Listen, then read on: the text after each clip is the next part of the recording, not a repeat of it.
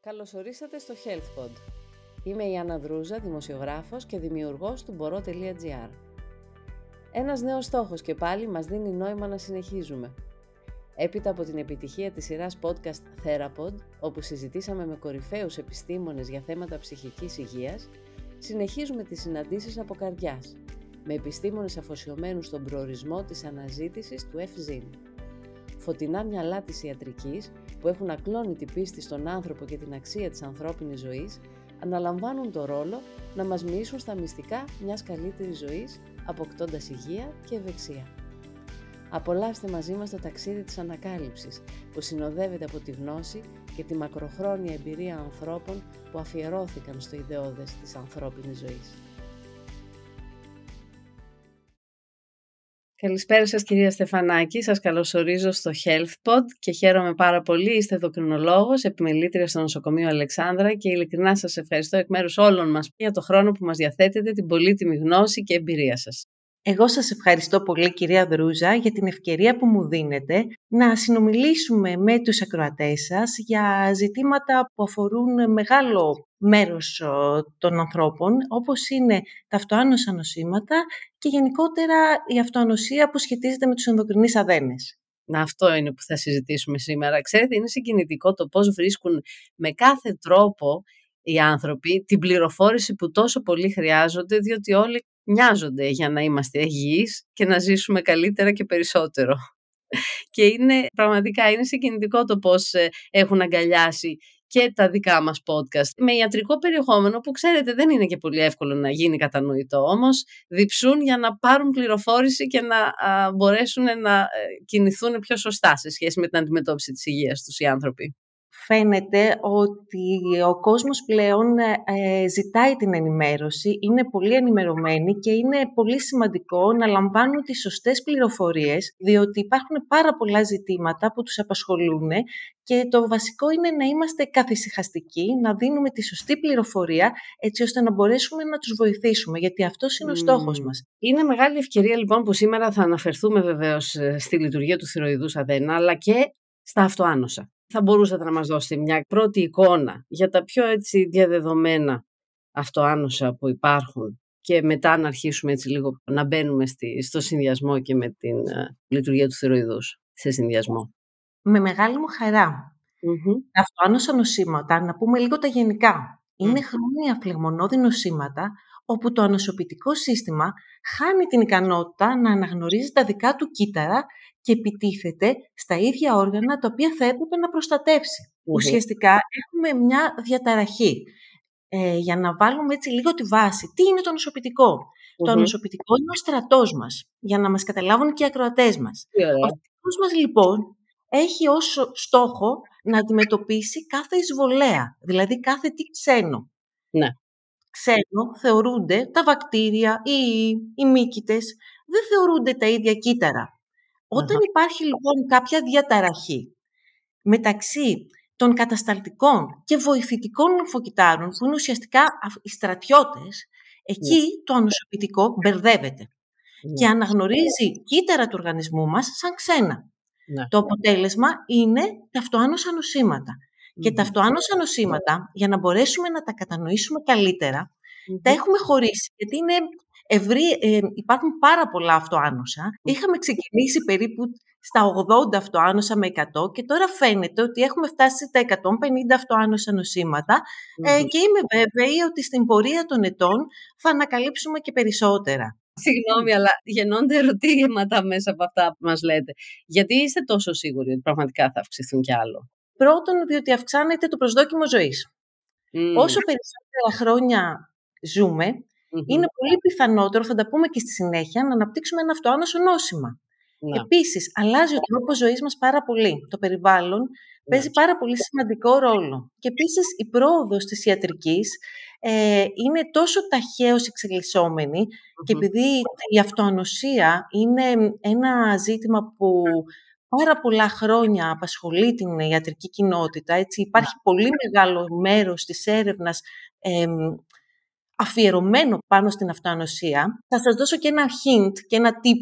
Επειδή ακριβώς ε, έχουμε και πολλές καινούργιες θεραπείες, ναι. οι οποίες καμιά φορά ξεμασκαρεύουν αυτοάνωσα, φαίνεται ότι στην πορεία των ετών ναι. ε, θα έχουμε και περισσότερες πληροφορίες και σίγουρα θα έχουμε κατηγοριοποίηση περισσότερα αυτοάνωσα και οι ασθενείς μας που κάποιοι λένε «Μα τόσα χρόνια ταλαιπωρούμε και δεν μου βρίσκουν τίποτα», ναι. ίσως έχουν και κάτι που δεν έχουμε βρει εμείς ακόμα. Έχετε κάποιο παράδειγμα ξεμασκαρέματος, ας το πω έτσι, όπως και εσείς το θέσατε; Σε καινούργιες θεραπείες. Ναι, να σας δώσω ένα παράδειγμα που αφορά και πολλούς ε, ανθρώπους. Ναι. Έχουμε μια τεράστια πρόοδο στο τομέα των κακοηθειών. Και αυτό αφορά κατά κύριο λόγο ένα, ένα μεγάλο μέρος του και το δικό μου το κομμάτι. Ναι. Έχουμε λοιπόν πολύ καινούργιες θεραπείες που λέγονται ανοσοθεραπείες.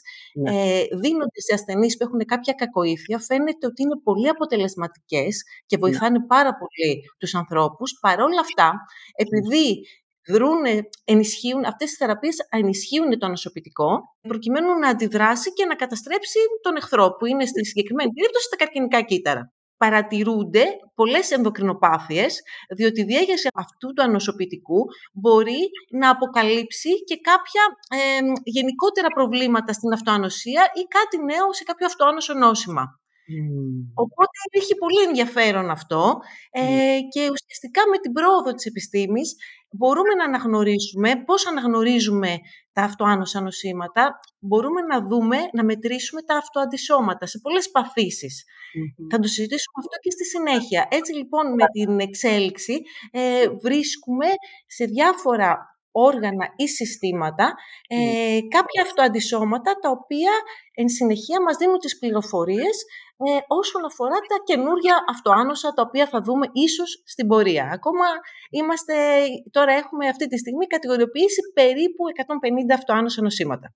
Και κυρίως οι αιτίες που περισσότερο συμβάλλουν στην εμφάνιση και στην ανάπτυξη τόσων πολλών πλέον αυτοάνωσων νοσημάτων. Τι πιστεύετε ότι είναι αυτό που έχει μεγάλη σημασία πια; Εδώ δυστυχώς ε, δεν θα είμαι τόσο αισιόδοξη, ε, γιατί ακριβή αιτία δεν έχουμε επιστημονικά τεκμηριωμένη.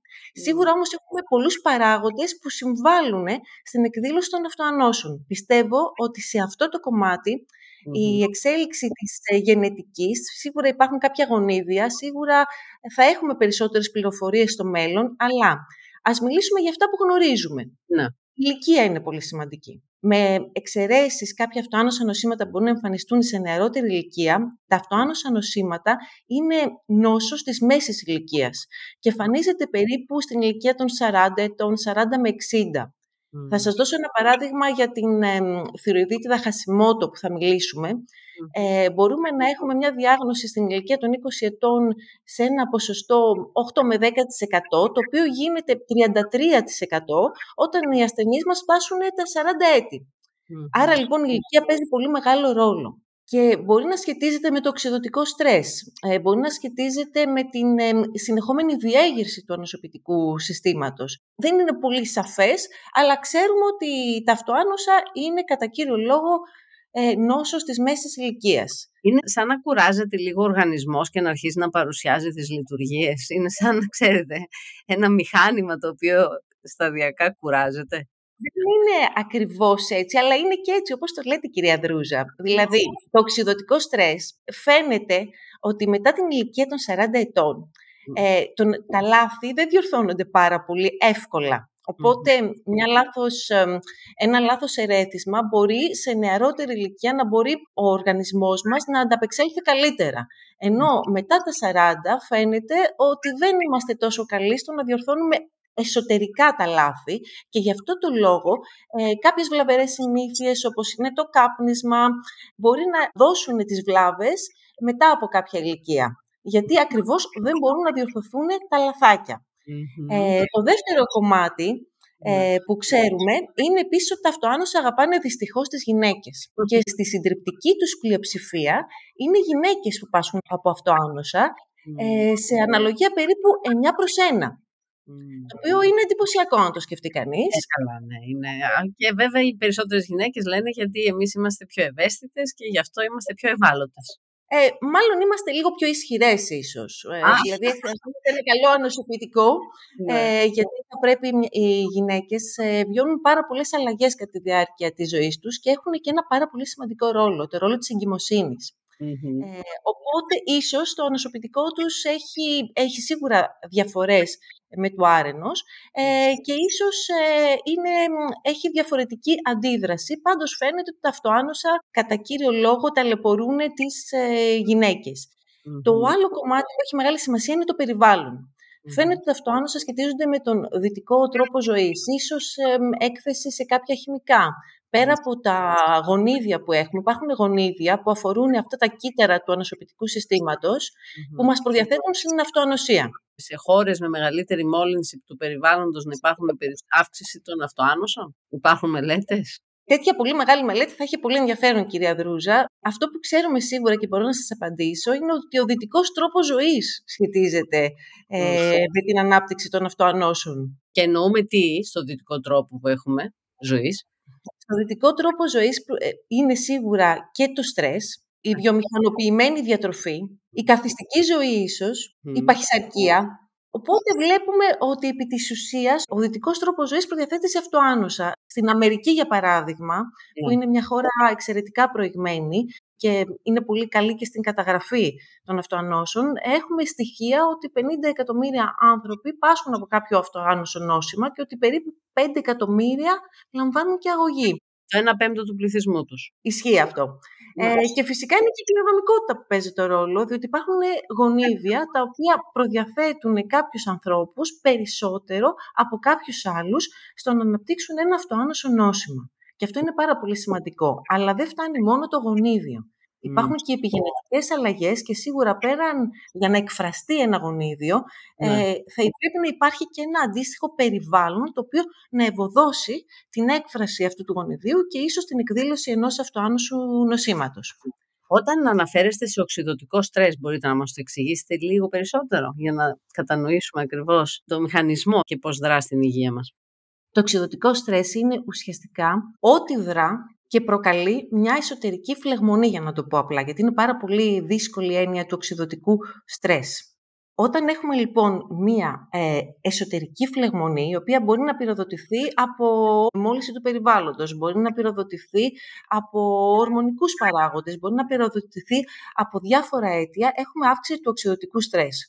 Αυτό προκαλεί καταστροφή κυτάρων και προκαλεί επίσης ε, το να δώσει λάθος σήματα. Γιατί σας είπα ότι το ανοσοποιητικό είναι μια, ε, ο στρατός μας αντιδρά σε λάθος σήμα, μπερδεύει κάποιες ε, πρωτεΐνες που είναι δικές του με κάτι ξένο και αντιδρά πάνω σε αυτό. Μπορεί να πυροδοτηθεί από την κατάθλιψη, γιατί είναι μια μάστιγα στην, έτσι, στην εποχή μας. Μπορεί και αυτό να συμβάλλει.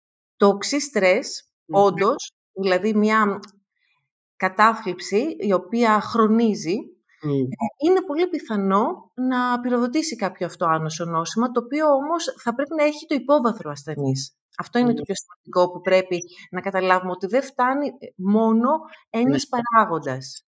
Σίγουρα πάντως, για να το πούμε ανάποδα, οι ασθενείς οι οποίοι έχουν αυτοάνωσα νοσήματα, παρουσιάζουν σε πολύ, μεγάλο, σε πολύ ψηλό ποσοστό διαταραχές της διάθεσης, μελαγχολία και σε κάποιες φορές και κατάθλιψη. Να. Είναι αμφίδρομο. Πάει και, και από τη μία πλευρά και από την άλλη. Τώρα, ε, στην πλειοψηφία τους είναι επικίνδυνα για τις ζωές μας, για τη ζωή του ασθενούς; Ευτυχώς τα περισσότερα αυτοάνωσα νοσήματα δεν συνδέονται με σημαντική μείωση του προσδόκιμου επιβίωσης. Mm. Παρ' όλα αυτά όμως, έχουν το εξής προκαλούν διάφορες αλλαγές στην ποιότητα ζωής των ασθενών, οπότε ναι. προκαλούν μια χρόνια ταλαιπωρία στους ασθενείς μας, αν θέλετε να το πω και πιο απλά. Διότι έχουν πολλά άτυπα συμπτώματα, ε, έχουν περιόδους που έχουν εξάρσεις και υφέσεις και ναι. αυτό ουσιαστικά στην πορεία της ζωής, γιατί μπορεί να προκύψουν και άλλα προβλήματα υγείας, ε, δημιουργεί στους ασθενείς μας μια συνεχόμενη αναστάτωση. Και ναι. επίσης πρέπει να ξέρουμε ότι παρά την πρόοδο ε, έχουμε πλέον ευτυχώς και κάποιες στοχευμένες θεραπείες για τα αυτοάνωσα νοσήματα, αλλά πολλές φορές οι θεραπείες είναι συμπτωματικές. οι θεραπείες είναι κατά κύριο λόγο συμπτωματικές, δηλαδή τι ουσιαστικά προσπαθούμε να κάνουμε, να, να καταστήλουμε το νοσοποιητικό, έτσι ώστε να μην έχουμε τις ε, έντονες εκδηλώσεις των αυτοάνωσων νοσημάτων. Το, το βασικό που θέλω να τονίσω και αφορά τους ακροατές μας είναι ότι έχουν δίκιο και όντως επηρεάζει την ποιότητα ζωής τους, ακόμα και όταν οι φυτάσεις τους είναι καλές, ακόμα και όταν η νόσος τους βρίσκεται σε ύφεση, είναι μία χρόνια νόσος που ουσιαστικά αλλάζει λίγο το πώς οι ίδιοι αισθάνονται. Και αυτό είναι πολύ πιθανό να επηρεάζει και το κομμάτι ε, του ψυχισμού τους. Ναι. Άρα ουσιαστικά μιλήσατε για υφέσεις και εξάρσεις που σημαίνει ότι μαθαίνουμε να ζούμε με αυτά. Δεν είναι ότι για μια μεγάλη περίοδος μπορεί να πάρουμε τα φάρμακα και από εκεί και πέρα να έχει αυτό πλέον σταματήσει. Μπορεί να επανεμφανιστεί. Το είναι μια πραγματικότητα. Η διάγνωση ενός αυτοάνωσου όταν μπει ή η προδιαθεση σημαίνει ότι χρειαζόμαστε μια στενή παρακολούθηση.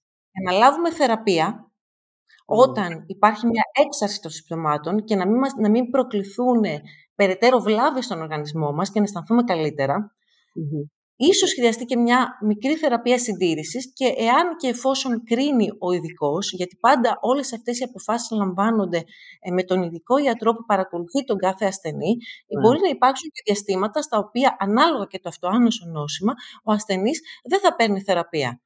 Για ναι.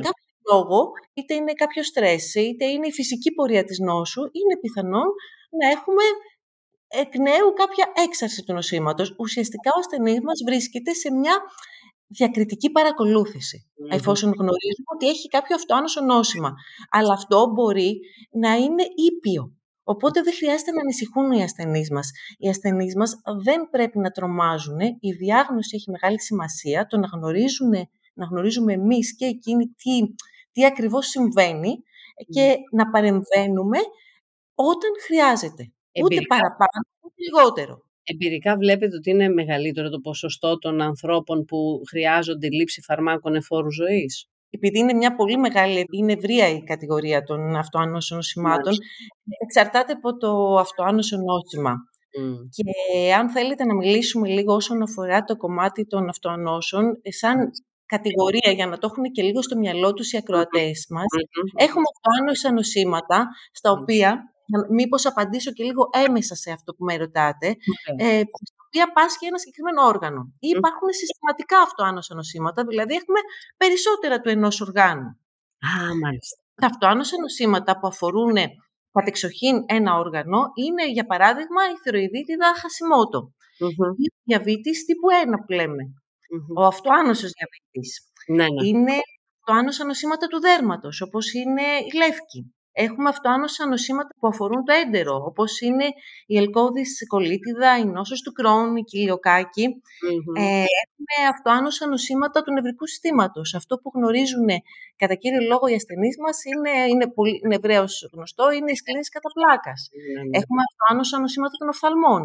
Ή έχουμε την άλλη κατηγορία που ναι. πιάνουν πολλά συστήματα. Και αυτά είναι από τα πιο γνωστά, για να μην επεκταθούμε και ιδιαίτερα σε αυτό το κομμάτι, είναι η ρευματοειδής αρθρίτιδα, είναι οι οροαρνητικές σπονδυλαρθρίτιδες, είναι το σύνδρομος Γιόγκρεν, που ναι. εκεί έχουμε μια διαταραχή στους εξωκρινείς αδένες και οι ασθενείς μας ε, μπορεί να παρουσιάσουν συμπτώματα ξηροφθαλμίας, ξηροστομίας. Έχουμε το συστηματικό ερυθματώδη λύκο, ναι. Ε, έχουμε το σκληρόδερμα, που είναι μια νόση του συνδετικού ιστού. Έχουμε τις αγκίτιδες. Έχουμε πάρα πολλά νοσήματα, τα οποία ναι. πιάνουν πολλά συστήματα. Μάλιστα. Σκεφτείτε ότι είναι 150. Αναφερθήκατε ίσως στα πιο σημαντικά, που ε, επαναλαμβάνω περισσότερο αφορούν γυναίκες. Ναι, ισχύει αυτό. Τώρα, θα μπορούσαμε να μιλήσουμε και σε συμπτώματα ή είναι πολύ διαφορετικά μεταξύ τους τα συμπτώματα, τα κοινά, εν πάση αν υπάρχουν συμπτώματα; Υπάρχουν κάποια κοινά τα οποία αφορούν τους, τους περισσότερους ασθενείς που πάσχουν από ένα αυτοάνωσο και μάλιστα μπερδεύουν και πάρα πολλούς γιατρούς. Α, αυτό έχει ενδιαφέρον τώρα εδώ, ναι. Ναι, ε, διότι η αλήθεια είναι ότι οι ασθενείς μας πάρα πολλές φορές ε, έχουν το εξής παράπονο και ίσως είναι και δίκαιο ότι ενώ λένε τα συμπτώματα στους ο, γιατρούς τους, ε, δεν μπορούν να γίνουν απολύτως κατανοητά.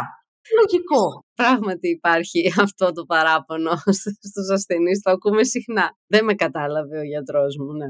Αυτό είναι πάρα πολύ συχνό και το κατανοώ πλήρως και πραγματικά συμπάσχουμε μαζί τους, αλλά επειδή ακριβώς ε, όταν δεν έχουμε κάποια εκδήλωση σε κάποιο σύστημα ή σε κάποιο όργανο, τα συμπτώματα μπορεί να είναι μια έντονη Ε, μπορεί να είναι μια αδυναμία. Ε, μπορεί να είναι χρόνιοι πόνοι στις αρθρώσεις, στους μύες.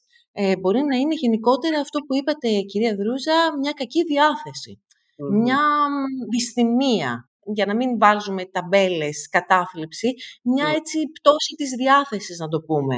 Ναι. Ε, μπορεί να είναι αυτό που λένε πολλοί ασθενείς, ότι εγώ, γιατρέ, ε, δεν αισθάνομαι πολύ συγκεντρωμένος, δεν μπορώ να επιτελέσω καλά ε, mm. τις ε, νοητικές ε, λειτουργίες. Ε, μπορεί και κάποιους ασθενείς να βλέπουν σε κάποιες φάσεις ότι έχουν κάποια δεκατάκια.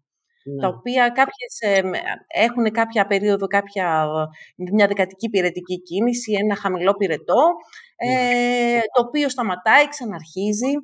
Ναι. Οπότε όλα αυτά, εάν τα βάλουμε μαζί, ε, καταλαβαίνετε ότι επειδή μπορούν να αφορούν και είτε μια περίοδο της ζωής μας που είμαστε πολύ στρεσαρισμένοι, ε, πολύ κουρασμένοι, όπως όλοι φαντάζομαι βιώνουμε το ίδιο πράγμα, οι υποχρεώσεις είναι πάρα πολλές.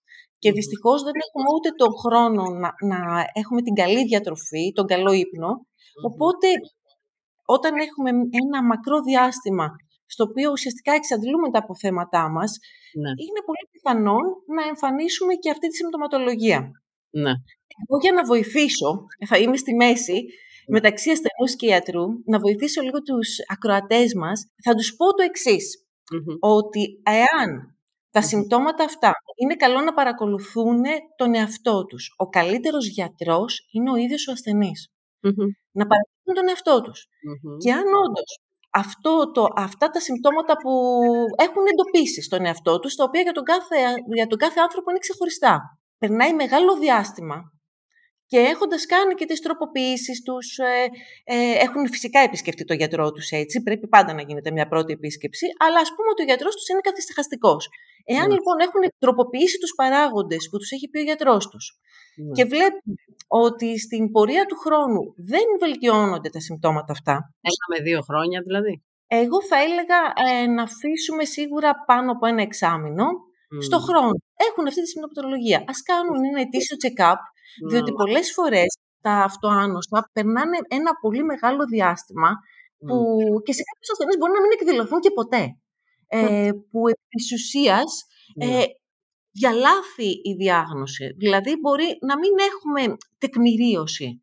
Αλλά παρόλα αυτά να υπάρχει κάτι. Μπορεί λοιπόν κάποια στιγμή στην πορεία των ετών, σε πέντε χρόνια, σε έξι χρόνια, σε δέκα χρόνια, να εμφανιστεί κάτι. Οπότε ένας ασθενής ο οποίος παρουσιάζει ένα σύμπτωμα, καλό είναι να κάνει ένα ετήσιο check-up, γιατί μέσα από, το, από τον έλεγχο μπορούμε να διαπιστώσουμε αν έχει κάποιο πρόβλημα. Ναι. Τώρα, στην Ελλάδα έχουμε καθόλου στατιστικές; Ξέρουμε δηλαδή ο πληθυσμός σε τι ποσοστό πάσχει από αυτοάνωσα; Τα στοιχεία μας είναι ε, λίγο, δεν είναι πολύ επικαιροποιημένα, ναι. οπότε δεν μπορούμε να πούμε με μια, μια σχετική ακρίβεια. Μπορεί να είναι ένα 30%, ένα 20%, ένα 40%. Σίγουρα μπορούμε να πούμε ότι είμαστε κοντά σε ένα 10%. Γιατί δεν μπορούμε να πούμε επακριβώς όταν έχουμε στοιχεία τα οποία είναι δεκαετίας, δεν μπορούμε να έχουμε τις πιο πρόσφατες ε, ε, στατιστικές. Αλλά όσον αφορά τα νοσήματα του θηροειδούς, ε, μπορούμε να πούμε αυτή τη στιγμή ότι η αυτοάνωση θηροειδίτιδα είναι το κατεξοχήν ε, ε, νόσημα που απασχολεί τον ελληνικό πληθυσμό. Σε πολύ μεγάλο ποσοστό. Ακριβώς. Να. Δηλαδή, εκεί ένα νούμερο μπορείτε να μοιραστείτε μαζί μας. Κοιτάξτε, θα σας πω όσον αφορά το προηγούμενο ερώτημα, ότι παγκόσμια ένα 5 περίπου της 100 του πληθυσμού πάσχει από κάποιο αυτοάνωσο νόσημα και ότι στην Ελλάδα περίπου ένα εκατομμύριο ασθενείς, που είμαστε, δεν είμαστε και πολύ μεγάλη χώρα, ε, λαμβάνουν υποκατάσταση με λεβοθυροξίνη. Ε, Οπότε καταλαβαίνετε τα νούμερα είναι πολύ, ότι μεγάλο ποσοστό του ε, πληθυσμού πάσχει. Έχουν βρεθεί κάποιες ελλείψεις, κάποιες κάποια κοινά ε, δεδομένα σε σχέση με τις ελλείψεις του οργανισμού, ώστε από εκεί πέρα εκδηλώνονται και παρουσιάζονται τα αυτοάνωσα. Ωραία ερώτηση, πάρα πολύ ωραία ερώτηση. Αυτή είναι έχουμε κάποιες ενδείξεις. Για να το κάνω λίγο πιο κατανοητό, ναι. μας ενδιαφέρει πιο πολύ οτιδήποτε μπορεί να προκαλέσει μικροφλεγμονή. Φλεγμονή ναι. εσωτερική. Ναι, ναι. Μπορεί λοιπόν να προκαλέσει εσωτερική φλεγμονή. Μπορεί να προκαλέσει παχυσαρκία και αντίσταση στην ισουλινη Γνωρίζαμε παλιά, πριν από 30 χρόνια, λέγαμε ότι, ότι ο λιπόδης ιστός είναι ένας απλός ε, αποθηκευτικός χώρος, ότι δεν επιτελεί καμία λειτουργία. Αυτό δεν ισχύει. Ουσιαστικά είναι ένας ενεργός ενδοκρινής αδένας, παρέχει πάρα πολλές ορμόνες. Όταν έχουμε φλεγμονή εσωτερική στον οργανισμό μας, παράγονται και κυτοκίνες. Αυτό δημιουργεί γενικότερα μια αναταραχή και μπορεί να πυροδοτήσει την εκδήλωση ενός αυτοάνωσου νοσήματος. Υπάρχουν επίσης κάποιες ενδείξεις. Έχουμε πάνω χάρη, την, γνωρίζουμε ότι η βιταμίνη D, την οποία εσείς γνωρίζετε ως βιταμίνη, εμείς γνωρίζουμε ως πλειοτροπική ορμόνη, οι ενδοκρινολόγοι, ε, έχει μεγάλη σημασία ε, για την σωστή και την εύρυθμη λειτουργία του νοσοποιητικού. Αυτού του μεγάλου στρατού που αναφέραμε και πριν. Ναι, ναι, έχει αρχίσει και το μαθαίνει ο κόσμος και ειδικά μετά τον κορονοϊό, την πανδημία, έμαθε όλοι να, ξέρετε, να χρησιμοποιούν βιταμίνη D καθημερινά. Ναι, σίγουρα παίζει το ρόλο της η έλλειψη της βιταμίνης D. Ε, από εκεί και πέρα, εγώ ως ειδικός θα ήθελα να εστιάσω λίγο σε αυτό το σημείο, ότι επειδή στην ε, Ελλάδα, που μπορώ να έχω κάποια γνώμη, ε, είμαστε πολύ ευαισθητοποιημένοι στα θέματα της υγείας, ναι. Ε, είμαστε πολύ τυχεροί, γιατί έχουμε και πολύ, καλές, και πολύ καλές ιατρικές μονάδες και, πολλά, και εργαστήρια και, πολύ, και τους συναδέλφους, ναι. ε, αλλά και οι ασθενείς μας διαβάζουν πάρα πολύ. Υπάρχει όμως, έχουμε πάει λίγο στο άλλο άκρο. Δηλαδή, καλό θα ήταν, φυσικά, ε, όταν μιλάμε για, ε, για πρόβλημα, μιλάμε για κάποια έλλειψη. Ναι. Δηλαδή, καλό είναι κάποιες βιταμίνες να τις μετράμε να συμβουλευόμαστε το γιατρό μας και να αναπληρώνουμε αυτό που μας λείπει. Δεν είναι καλό να πηγαίνουμε στην άλλη μεριά. Ναι. Όπως επίσης το να υπάρχουν κάποιοι άλλοι παράγοντες που έχουν σχετιστεί με την καλή λειτουργία του νοσοποιητικού, όπως είναι ο ψευδάργυρος, το μαγνήσιο, ε, γιατί βοηθάνε αυτά τα, αυτούς τους στρατιώτες, αυτά τα κύτταρα τα οποία ε, δρούν ή επιδιορθώνουν, μάλλον αμήνονται προς τον εισβολέα, να λειτουργούν καλύτερα. Όπως επίσης ε, έχει μεγάλη σημασία για να μπορέσουμε να έχουμε και ένα καλό νοσοποιητικό, να λαμβάνουμε όλα τα μακροθρεπτικά και μικροθρεπτικά συστατικά. Πρέπει να έχουμε μια ισορροπημένη διατροφή. Θα πρέπει να τονίσουμε ότι όλα έχουν το ρόλο τους. Ο ανθρώπινος οργανισμός λειτουργεί με πολύ μικρά μόρια. Ναι. Ό,τι λαμβάνουμε με τη διατροφή μας είναι σίγουρα χρήσιμο. Από τα μέταλλα, τα εχνοστοιχεία, το σίδηρο. Δεν ναι. γίνεται άμυνα εάν έχουμε μια σοβαρή ανεμία.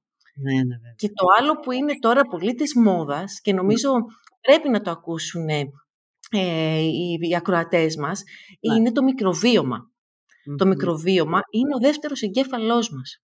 Ουσιαστικά τι είναι, το μικροβίωμα λοιπόν είναι τα, τα βακτήρια που ζουν μέσα στον εταιρικό σωλήνα. Αυτά παίζουν πάρα πολύ μεγάλο ρόλο και για την ανάπτυξη των αυτοανώσεων και γενικότερα για τη γενική υγεία μας. Το τι πληθυσμό αυτών των βακτηρίων έχουμε σχετίζεται με πολλούς παράγοντες, ακόμα και με το πώς γεννηθήκαμε. Αλλά επιπλέον σχετίζεται με το τι τρώμε, διότι υπάρχουν τα πρεβιωτικά, Δηλαδή, από την τροφή μας λαμβάνουμε κάποιες ουσίες οι οποίες βοηθάνε να αναπτυχθούν τα καλά Οπότε πρέπει να έχουμε μια ισορροπημένη διατροφή, διότι το, ουσιαστικά το μικροβίωμα από μόνο του, δηλαδή αυτή η ανάπτυξη των βακτηρίων και των πληθυσμών, που κάποιοι είναι ε, οι καλοί που μας βοηθάνε και κάποιοι είναι οι λιγότερο καλοί, έχει μεγάλη σχέση με το πώς λειτουργεί το ανοσοποιητικό μας. Γιατί μπορεί να προκαλέσουν επιγενετικές βλάβες και ίσως με έμεσο τρόπο να ενεργοποιήσουν και κάποια γονίδια που έχουμε ή να βοηθήσουν στην εκδήλωση ενός αυτοάνωσου νοσήματος. Αναφερθήκατε και στο ψευδάργυρο και στο μαγνήσιο. Πού, πού βοηθάει τώρα μιας και σας έχουμε εδώ να ε, μπορέσω να αξιοποιήσω αυτή την ευκαιρία; Αυτά τα μέταλλα και τεχνοστοιχεία έχουν ουσιαστικά δράση πάνω στα κύτταρα του νοσοποιητικού, έτσι ώστε να λειτουργούν καλύτερα. Οπότε είναι πάρα πολύ σημαντικό. Το μόνο κακό είναι ναι. το μαγνήσιο μπορούμε να το μετρήσουμε. Δυστυχώς με τον ψευδάργιο είναι δύσκολη μέτρηση. Αλλά το βασικότερο είναι ότι όταν έχουμε μια ισορροπημένη διατροφή, είναι πολύ πιθανό να μην χρειαζόμαστε συμπληρώματα.